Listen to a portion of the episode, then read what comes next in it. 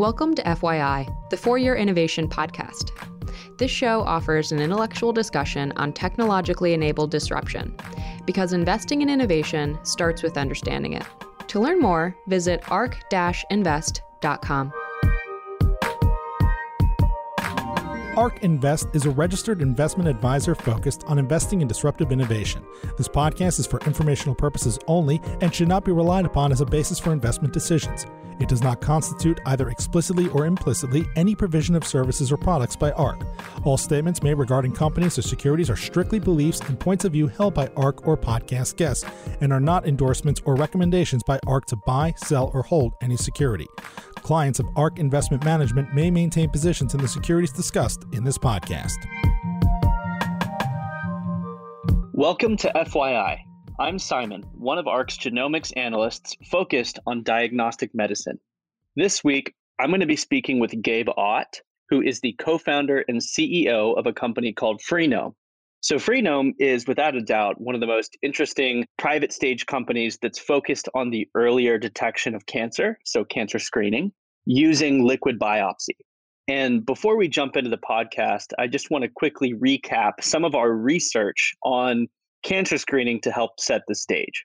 So, all tumors follow a predictable path from local and treatable to metastatic and lethal, providing the rationale for detecting cancer as early on in its life cycle as possible. Metastatic cancer, so late stage cancer, comprises just 17% of new cases, but measured out at five years will actually result in about 55%, so the majority of cancer related deaths. If you look at the average survival statistics, the five year survival statistics for all different stages of cancer, localized cancer is about 90% average survival measured out at five years, but that falls to only about 24% for metastatic cancer. So really all these statistics kind of speak to the idea that the earlier that we detect cancer, the more likely a patient is to survive that diagnosis. Currently, the tools that we have to detect cancer earlier are about half a century old. Many of them have really severe challenges with sensitivity, so their ability to actually detect early stage disease. And we think all of this taken together supports the idea that using a molecular approach, so a liquid biopsy approach to earlier cancer detection, you know, when you can look at many different cancers at once, could significantly reduce the emergence or what we call the, the incidence rate of late stage cancer and improve survivability. Freenome is focused on making this a reality, first in colorectal cancer, but moving on to other types of cancer as well, using its multi omics platform.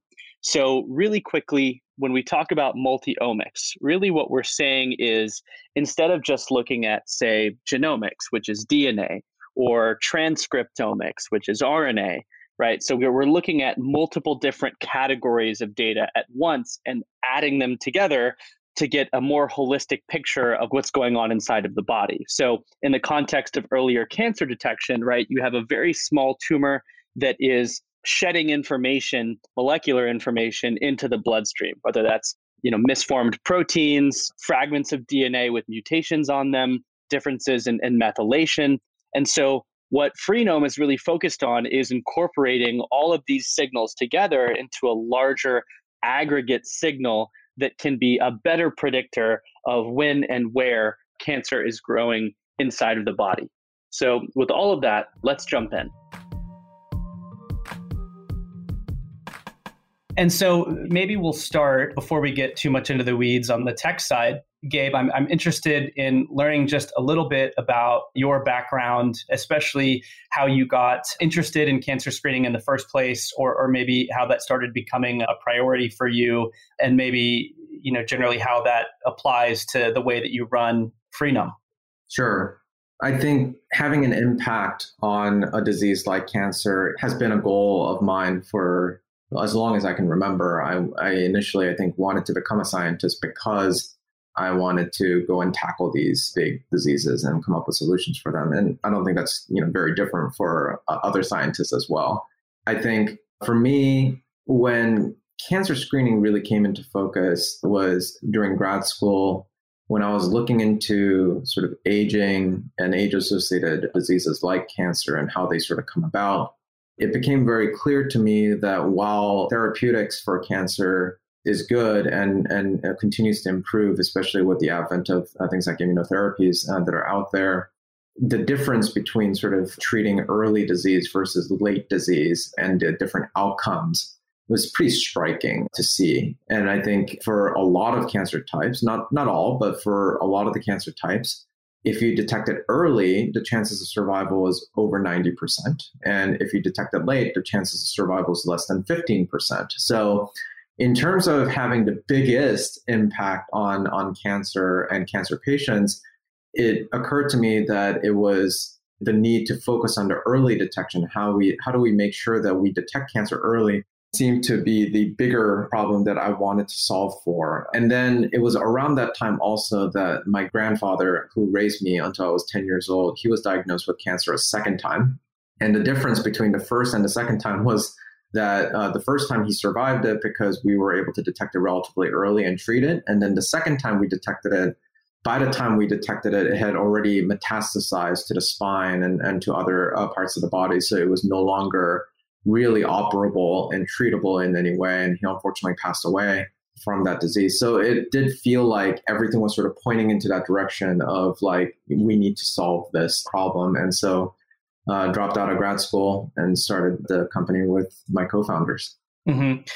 And I'm interested too, right? Like one of the things that really stuck out for us as we were, you know, a few years ago beginning our work in earnest and learning about the screening space and the underlying tech was that uh, a lot of the tools behind earlier detection that you know we'll get into with Freenome as far as multi-omics are concerned were really cost prohibitive for pretty much the entirety of human history up until maybe just a couple years ago. And so while you were in grad school, I, I know it was for kind of a, a, technical set of subjects. So where were the seeds being planted in terms of, you know, maybe not specifically multiomics, but saying, okay, well, there's got to be something new, interesting, and different with all the leaps we've made with back-end computation, the upfront chemistry, the sequencing cost declines, everything like that. Because it's funny, one of the things we've settled on is the fact that most of the screening protocols that are in place, a lot of those tools are half a century old. Yeah. Right. And so there's really not been the same amount of innovation on the diagnostic front as there has been on the therapeutic front, despite, to your point, the fact that at the beginning of the diagnostic funnel, you have so many more people ostensibly that can benefit from, you know, versus late stage disease. Of course. Yeah. So as you mentioned, there are a lot of components. Some of them are obvious, right? The sequencing costs coming down. We process a lot of data per patient to do what we do. And so I think that was uh, certainly one of the things that really pushed us to say this is the right time to do this. But I think there were some other observations that when you look at the diagnostic space in the past, that really convinces us that things could be different now as opposed to in the past. Uh, one of them is the nature of multi-omics type of assays. The vast majority of assays in the diagnostic world are very, very simple sometimes even single marker, most of the time single marker, and very few sort of multi marker uh, types of tests where you're looking at a variety of different signals from the blood. And so uh, there's actually iterations of this, right? Like PSA, uh, which is the prostate specific antigen, is a marker, is a single protein marker that we have been using for over 20 years to try to detect prostate cancer. And it has its pros and cons. There are other protein markers that tend to be very simple protein markers. So it was only recently that this concept of like, can we actually combine different signatures together across DNA, RNA, and proteins to make an assay that is a single assay? Is that something that is possible? And, and I think companies like uh, Foundation Medicine laid the groundwork for this because they were the first ones, especially in the tumor sequencing arena, where they said, we're not going to just do a couple of genes we're going to do the entire tumor sequence, right? We're going to sequence the whole genome. And then we're going to be able to tell you all the potentially interesting signatures across the uh, across the genome uh, from that broad assay, right? So this concept of having a broad set of signatures, not just one or two, but thousands of signatures, is all of a sudden possible. And the part of that was technology. Part of that was computational and uh, the computational capabilities, as well as the bioinformatic tools um, that we had at our disposal, have now matured to a point where you can do you know some of these activities. But you know we're still in the early days for certain things like combining dna with protein signatures uh, into a single cohesive assay across different analytes is a completely a novel concept. There's actually very few bioinformatic tools that actually allow you to work across analytes. It's usually focused on a single analyte. And, and so we've had to build some tools that enable us to do that.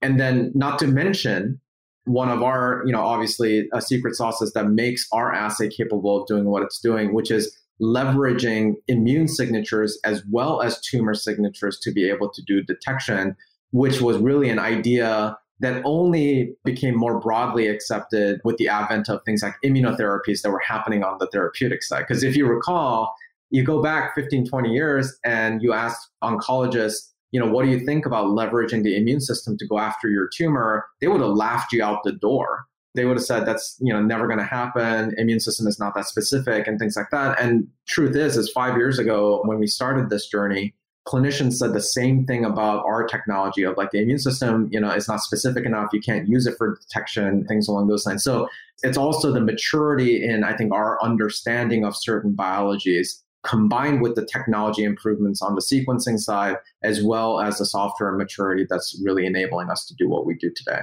Mm-hmm. So maybe just so I can I can draw a dotted line around when we're talking about multi-omics and, and specificity and some of these technologies. I think most people at this point are, are probably pretty familiar with our research and have, have heard this this term before, but maybe just conceptually to draw it up. You know, the way that we think about it, and, and correct me if there's anything you want to add in or, or change here, it's it's this idea that at the end of the Human Genome Project in 2003, we had amassed all of this great genomic data on the human genome, and we were starting to learn how it was connected to human disease and to protein structure and things like that. And then as sequencing costs came down, we started to realize, oh, there's a lot of novel information contained within RNA, right? So the transcriptome, and then you know to your point on you know some of the uh, these other ones, the epigenome, right? Chemical modifications to the structure of DNA. So that's like methylation. And the interesting thing about cancer detection, especially in, in early early stages, is you get to this preeminent challenge of of finding the signal through the noise. And the realization that, that maybe you guys had at the very beginning was that a lot of these signals are stackable right? So before they may have looked like a, bunch of disparate data points but you know you can say well we can take the signals and aggregate them and you actually end up getting something pretty loud right if you look at them in the same way. So maybe just talking about that idea in the context of the beginning of, of freenome you mentioned you started it with your co-founder you're moving along. This was a, a few years back. So i'd like to learn a little bit more about as you guys left grad school and you took all these ideas and began to get feedback from you know the diagnostic community from clinicians you know you're building this company from the ground. What were some of the early lessons that you guys learned maybe ideas that you had that actually didn't work in practice and you had to kind of change things on the move? I'm curious about some of those early years and those early lessons that you all learned I think one of the bets from the very beginning is this, you know, signal to noise issue that you're talking about. You know, cancer screening the challenge of it is is there's not a lot of signatures in early stage for you to actually glean from the blood. And so our bet was there was no simple solution to cancer screening. Otherwise it would have been solved already. And so we had to go multi-omics meaning we had to combine bunch of uh, different signatures that you know sort of stack to uh, be an amplified signature I think we underappreciated how hard of a proposition that actually was. And what I mean by that is even if you had all the research done across all those different analytes, there are some really practical challenges of bringing something like that to clinical market. Like, for example, most blood collection tubes that you would use do not preserve all of those signatures. They are not aimed to preserve all of those signatures. So, like Streck tubes, for example, were really designed to preserve DNA. And then there are certain preservative tubes that are meant to preserve RNA and proteins and et cetera. We needed to do it all in one tube in order for it to be a, a clinical uh, tool that we can we can actually apply. And so right out of the gates, there was a challenge that we hadn't thought of before of the implications of what it means to be a multi-omics company. And that's not even to mention for each one of the analytes that you look at, you now have to do quality control and you have to have all these, you know, processes and when you have that many degrees of freedom, it's a lot higher likelihood that there's going to be a failure somewhere along the path of the processing of the data. But your overall clinical test cannot have a failure rate of like 30% or something like that, right? You want to have it less than 5%. But if each one of your analytes have a chance, a 5% chance of failure, that's all going to stack. Mm-hmm, mm-hmm. Right. And so we needed to hold ourselves to a higher standard for each one of our analytes. So rather than 5 or 10% failure rate overall, we had to basically get each one of our analytes to have less than 1% failure uh, rate. And so these are the real challenges. And like, in order to solve that, we had to come up with novel laboratory processes. In some cases, we had to build an assay from the ground up so that it's fundamentally different in chemistry to sort of enable that to happen. I would say those are all the sort of uh, mistakes that we made early on. So certain things are even more subtle than that. So like we had a we had a tube that we were collecting data from, and we were uh, generating DNA and protein data, and we were getting data for both the DNA and the proteins. However, what we didn't realize is because of the tube and how it treated proteins, the numbers that we were getting for the protein concentrations was actually not reflective of the physiology it was reflective of the physiology that has gone through a chemical change in the tube that we were reading out. So it, it, wasn't that it was like a complete failure of the proteins, right? That would be easier to detect. But instead, what we were detecting was like these values that were sort of modified because of the tube that we're using. And so we couldn't essentially do proper research to figure out which are the proteins that are actually relevant for detection. Right. So I think there are all these challenges that start cropping up and it's it's funny. I wonder because this was back in what 2014, 2014. roughly 2014. Mm-hmm. Yeah, I, I, don't exactly know when the investor mindset changed. I mean, obviously it's still changing, but everything that you're saying is suggestive of something that is, I think, a pretty important paradigm shift within diagnostic medicine, which is essentially that it's no longer commoditized. These very advanced techniques that require bespoke variant calling systems, or I mean, like you said, all the stuff going on at the at the front end that you have to account for, which you know again propagates through the whole assay. Yeah. It's like we've gone from this state where we can do, you know, gene by gene, test by test, very simplistic stuff. And from the investment point of view, something that I've been pretty interested in is these huge R&D budgets, you know, large public companies just on the diagnostic side pouring tons of money into R&D. And it's like, what are they spending it on, right? It's a very new sort of thing. And, and generally it's thought of as a negative because, you know, it hits the bottom line and you have that issue. So yeah. from your point of view, maybe back in 2014 versus now, have you seen a big change in the way that investors investors, private and public, are thinking about the importance of R&D for an advanced diagnostic company like yourself? Are they understanding that in some way, shape, or form this can translate materially into COGS or, or cost of goods sold reduction or, or new products or things like that? Has that changed or is it still kind of the same? I think it's definitely changing for sure. And we're definitely seeing that there are investors who are very sophisticated biotech investors who tell us as they invest in our company that we're the first diagnostics companies that they've ever invested in. And you know they've traditionally just done therapeutics uh, companies. So there's definitely this shift that's happening that they're recognizing that diagnostics is as technical and as potentially complicated and defensible as sort of companies uh, that's more on the therapeutic side. And as you say uh, much harder for it to just get commoditized. I think there's also just this recognition that these challenges that you overcome are non-trivial challenges for others to overcome. Even though it doesn't sound like a lot these little clinical things that we just talked about clinical challenges when you're trying to translate r&d into actual clinical uh, laboratory tests there are some groups that do that really well. There are some groups that do not do that really well and that does have implications on the bottom line as far as the test performance goes as well as the cogs. And so i think they're hungry for these very high technology uh, companies that can do all these little unsexy things right that will set them apart from the other companies in a way that has lasting implications. Mm-hmm. And so, maybe just to continue as that change continues to take place, I know this year especially has been the year of the liquid biopsy, right? Across every different part of the cancer care continuum, from what you're doing at the front end with the early detection of various cancers to things like uh, one of the ones I'm most excited about is uh, minimal residual disease. So this idea that when you detect an early stage tumor and you do surgical resection or you begin treatment, you can kind of monitor it as a patient goes through the treatment process and even out to things like, you know, therapy optimization, recurrence monitoring, et cetera, et cetera. Mm-hmm. And there's a lot of technicality built into that, as you pointed out, that involves a lot of different di- disciplines, you know, chemistry, bioinformatics, and everything in between, even hardware, right? Mm-hmm. So I'm wondering, do, do you think there just has to be some sort of structural change in the investment community, or do you think that companies that are involved with a lot of deep science and deep tech need to invest resources maybe in educating the investor base or, or having a different kind of PR strategy to get people to understand it? Because at, at, some point, you have to admit that it's like a serious barrier to capital formation is can we understand what you're doing, how it's defensible, right? Yeah. It's hard to do something new and have it be understood, right, by I think investors, uh, no matter which space you're in. I think investors are, at, at least in my experience, uh, the investors that we have are generally very technically savvy and they can understand these differences.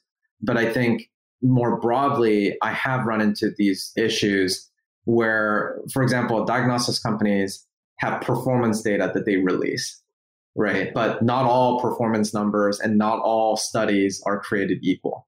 And understanding the nuances there is very important. And I would say that I've had to do a fair amount of education there of trying to explain why the different data and the different way of analysis matters, right? Is it pre diagnosis versus post diagnosis that you drew the blood in this study? Because that has implications on uh, yep. performance numbers. Is the distribution of patients across racial lines, across gender, across geographies? Is that similar to what you would expect to see in your pivotal study and beyond in the, in the market? Because that has implications on the performance. Did you use cross validation or was this true holdout with a locked model uh, that you tested to get these performance metrics? Because that has implications on uh, the performance numbers. And so i think this recognition of like not all performance numbers are created equal not all studies mm-hmm. are created equal and being sophisticated enough to be able to differentiate because some numbers companies throw out there may be completely meaningless with respect to being informative of what the future data is going to look like. Whereas right. others, others, I think, have done a really nice job with their earlier study designs in a way that actually reflects the pivotal study so that you can actually take that data to be more informative for what it's going to be in the future studies. So there's like those nuances in the world of diagnostics that I think people are uh, starting to understand, but uh, there's mm-hmm. still a fair amount of education that needs to be done. I don't know how we get there other than we continue to sort of educate the investor base. But also, I think as pivotal data is read out, and some companies' numbers are going to replicate better than others, and then the investor is going to ask more questions about why did this happen, and perhaps that's when we have you know better uh, understanding because a proof is in the pudding at some point, right? To get those things out there. So I think it's going to happen gradually, and I think it has to do with the companies that are doing things the right way, making sure that they educate the investors as they go along and making sure that the investors also lean in and realize that there are these nuances uh, in the world of diagnostics that they need to pay attention to. Right. And we'll definitely get to, I, I, do want to have a discussion about some of these studies that you mentioned. You know, we won't name any specific names, but just being able to at least have a crash course in understanding things like sensitivity and specificity and, and how to interpret these clinical readouts, especially as we see more of them. But before we get to that, I agree with you. I think it's definitely going to be kind of a group or a team effort. I mean, I think part of it definitely falls on the back of the companies themselves, but I think increasingly, at least amongst kind of the, the buy side folks that I work with, I think some of us definitely do take on some of that burden as well with you know doing things like this, doing podcasts and getting people to kind of understand or focus on it. And so I agree. It will be gradual and definitely feels like a team effort. But on that same vein, as Freenome began to mature and maybe you made these team like connections with others, maybe it's like mentors or folks that were working at other innovative diagnostic companies. I'm wondering if you could maybe just talk a little bit about, you know, to the extent that you're able, some of these mentors that you had or, or things that you really said, oh, that's a new way of looking at things, maybe that you didn't necessarily have when you were forming the tech backbone of what Freenome is. Yeah, I don't want to uh, name any specific advisor because I obviously haven't asked whether I could share that in the public setting. But there are some people that I definitely rely on that have very different perspectives on what the future of diagnostics should be. And I think that's a it's a beautiful thing. It helps me actually forge uh, my own path. One example of this is to what extent can diagnostics become more consumer facing as opposed to sort of very much in the healthcare system only. I think one of my advisors definitely challenged me on that. And she challenges me to think about like, how do we make sure that these tests, diagnostic tests, are sort of as accessible as possible, especially for something like cancer screening. If it's not accessible, it doesn't matter, right? You have 0% sensitivity. And so there's this, I think, recognition of like, how do we make sure that these tests are reimbursed by anyone who has payer coverage? You know, there's indication of like, how do you make sure that uh, you get into the guidelines? Because a lot of the primary care physicians out there, they're so busy they don't have the time to read all the latest research so they're going to rely on the guidelines from uh, groups like the american cancer society and the uspstf to really you know figure out which tests are the tests that they should order on behalf of their patients so i think just making sure that we push the envelope on these types of groups and evolve them so that we can get these tests sort of as accessible as possible is something that has been hammered home to me quite a bit not coming from i think diagnostics traditionally you can never underestimate what kind of barrier to entry reimbursement is, what kind of barrier to entry the guidelines are. And I think mm-hmm. that, that was a shocking component to me of just looking historically of how many excellent diagnostic tests maybe got FDA approval, but then they didn't really go anywhere because they didn't have reimbursement and they didn't have a guideline inclusion.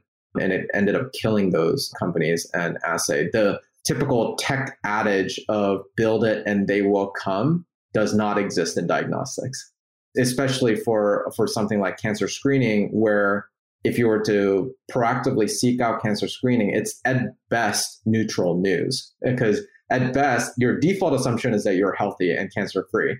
And so at best, taking a test like that is neutral news for you. And then the alternative is, you know, maybe the worst news you can get in a medical context. And so there's also going to be that kind of psychological component from people who are wanting to take the test or who may not want to take the test because they don't want to know. And so I think the human element here is often forgotten because we spend so much time on technology and making sure that it's good enough to get FDA approved and things like that, not realizing that money matters and whether people can afford your test matters, not realizing the psychological components of how you introduce your test matters in terms of the uptake. And so I think a lot of my advisors ask me to really think about those elements and not necessarily so much emphasis on the technology and the science, which is my sweet spot because of my background. That's what I like to think about. But I think the challenge has always been, you know, science and technology is great, but if you don't get it to where it can be accessible for everyone, you've done nothing. Mm-hmm. Yeah, I mean, and it, it, seems like you know maybe in a five or ten year time frame. Let, us talk about it from that point of view. So we, we continue along some of these cost depreciation. I mean, really benevolent depreciation too, with um, you know on the on the cog side it almost seems like within that time frame the diagnostics industry is going to look a lot more like a service industry where having fda approval and a really sensitive and specific test and all the technological hurdles are going to be i mean it's a high bar but it's a prerequisite to an explosive company you know one that really captures supernormal market share. You've got to be able to consider people doctors patients everybody within that provider network as you know your customer and supporting them through that whole process and being careful with things like turnaround time and accessibility like you pointed out especially with you know increases secular increases and things like out of pocket spend. It seems like that's sort of the way that it's headed over that time frame is that kind of roughly how you see things evolving? I think so. I, I think it's weird to think about UI UX in the context of medicine and clinical care, right? But I think we're actually tuned to UI UX mattering more in the advent of all these digital health companies in the context of COVID, right? Where the way they interface with their clinicians has changed and it's more digital now. Now, I don't know how much of that will last. I suspect some aspect of that will last for an extended period of time after COVID. And so it's beginning to sort of force us to think about what is our user interface, right, and user experience of a diagnostic, which is a weird thing to think about, right, and how that sort of impacts whether people take your test or not. I think there's really interesting demographic changes that are happening too, right? All of a sudden, millennials are heading into their late 30s, early 40s, and eventually in the next five to 10 years in their 50s. This is a generation that grew up with technology, that grew up with technologies like Uber and Lyft and uh, you know sort of on-demand food ordering, DoorDash, and you know things along those lines, right? Are they going to expect the same thing out of medicine? And does that matter? Right? You want to take a diagnostic test? Well, how do you do it?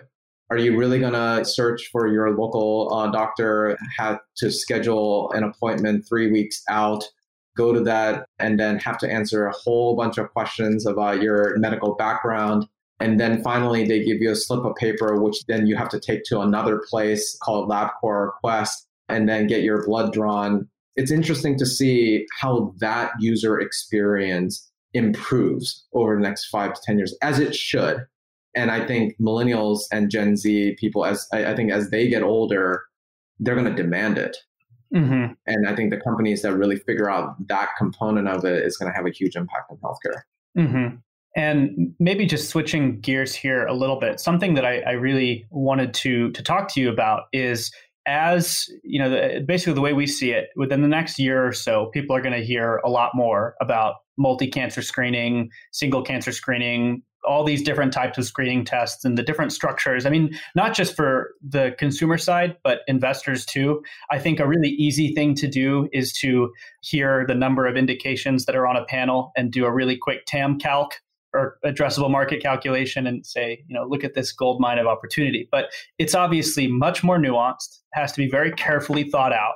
And so, you know, I think one of the things that is is unique about Freenome is it falls into the category, at least now, of heavily multi omics, which we've talked about, but initially single cancer site. So for colorectal. I know that's not the long term plan, but maybe just hearing a little bit about the rationale behind that, how people should think about it, some yeah. of the puts and takes of how to curate this, this list of cancers. It's obviously not always the more is the merrier, especially in terms of clinical adoption. So yeah. I'm, I'm wondering what you think about that. Yeah, so it's interesting what you said about like the more indications, the bigger the TAM type of thing is a lot of people's understanding, right? And that's certainly true of certain diagnostics. I think it's actually less true for cancer screening because, for example, colorectal cancer, what is your market for uh, early detection of colorectal cancer? Well, your market is basically anyone over the age of 45 is the market, right? Who, who could potentially take that test.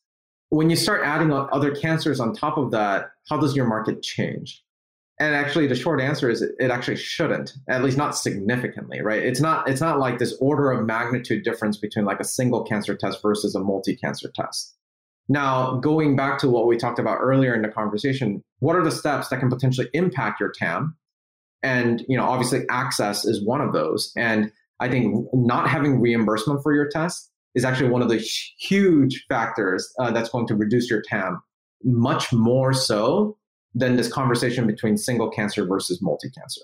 Now, I think in terms of Freenome's decision to sort of focus and do a cancer by cancer approach is twofold.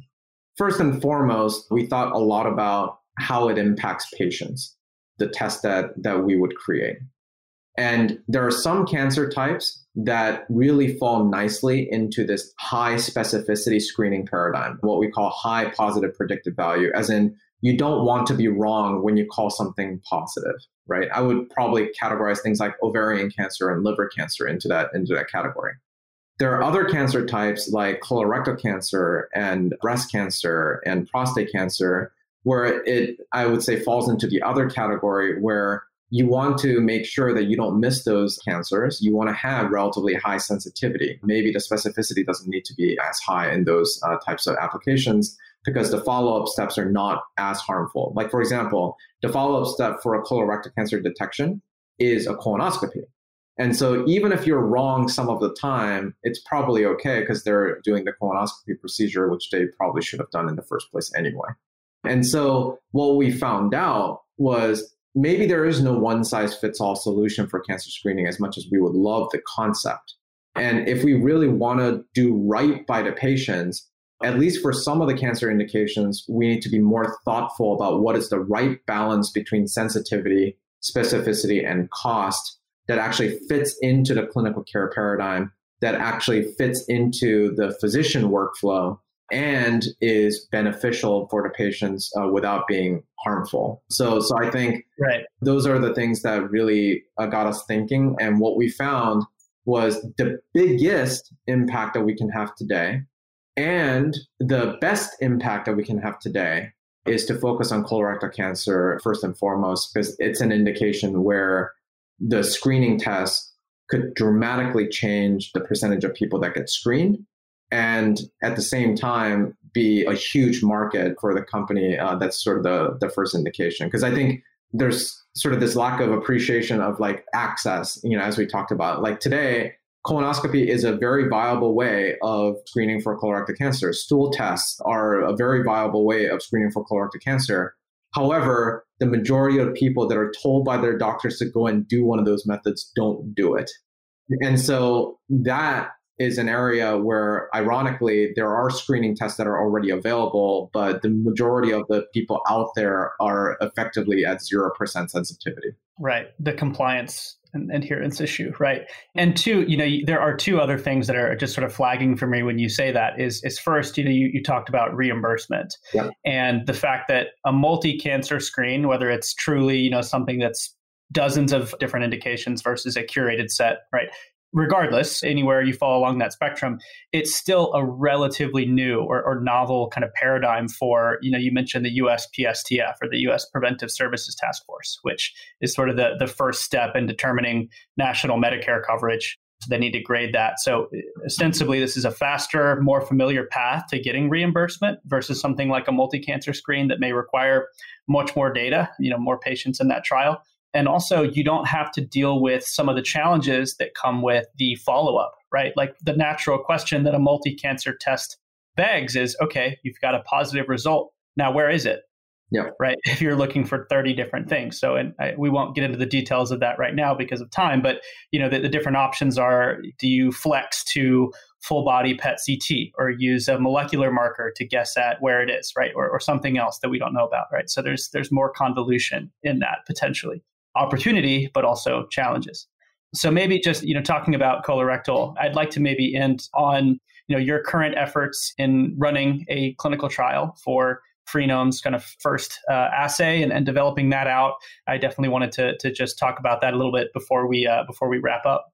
Yeah, absolutely. So we are uh, running a, an FDA registrational study of up to 14,000 subjects called Preempt CRC. And this is where we're doing a direct blinded comparison between our blood test and the results of the colonoscopy, which is the gold standard that we're comparing against. So the participants of the study, they would come in, they would get blood drawn, and then we would schedule uh, them for a colonoscopy and be able to do that procedure as well.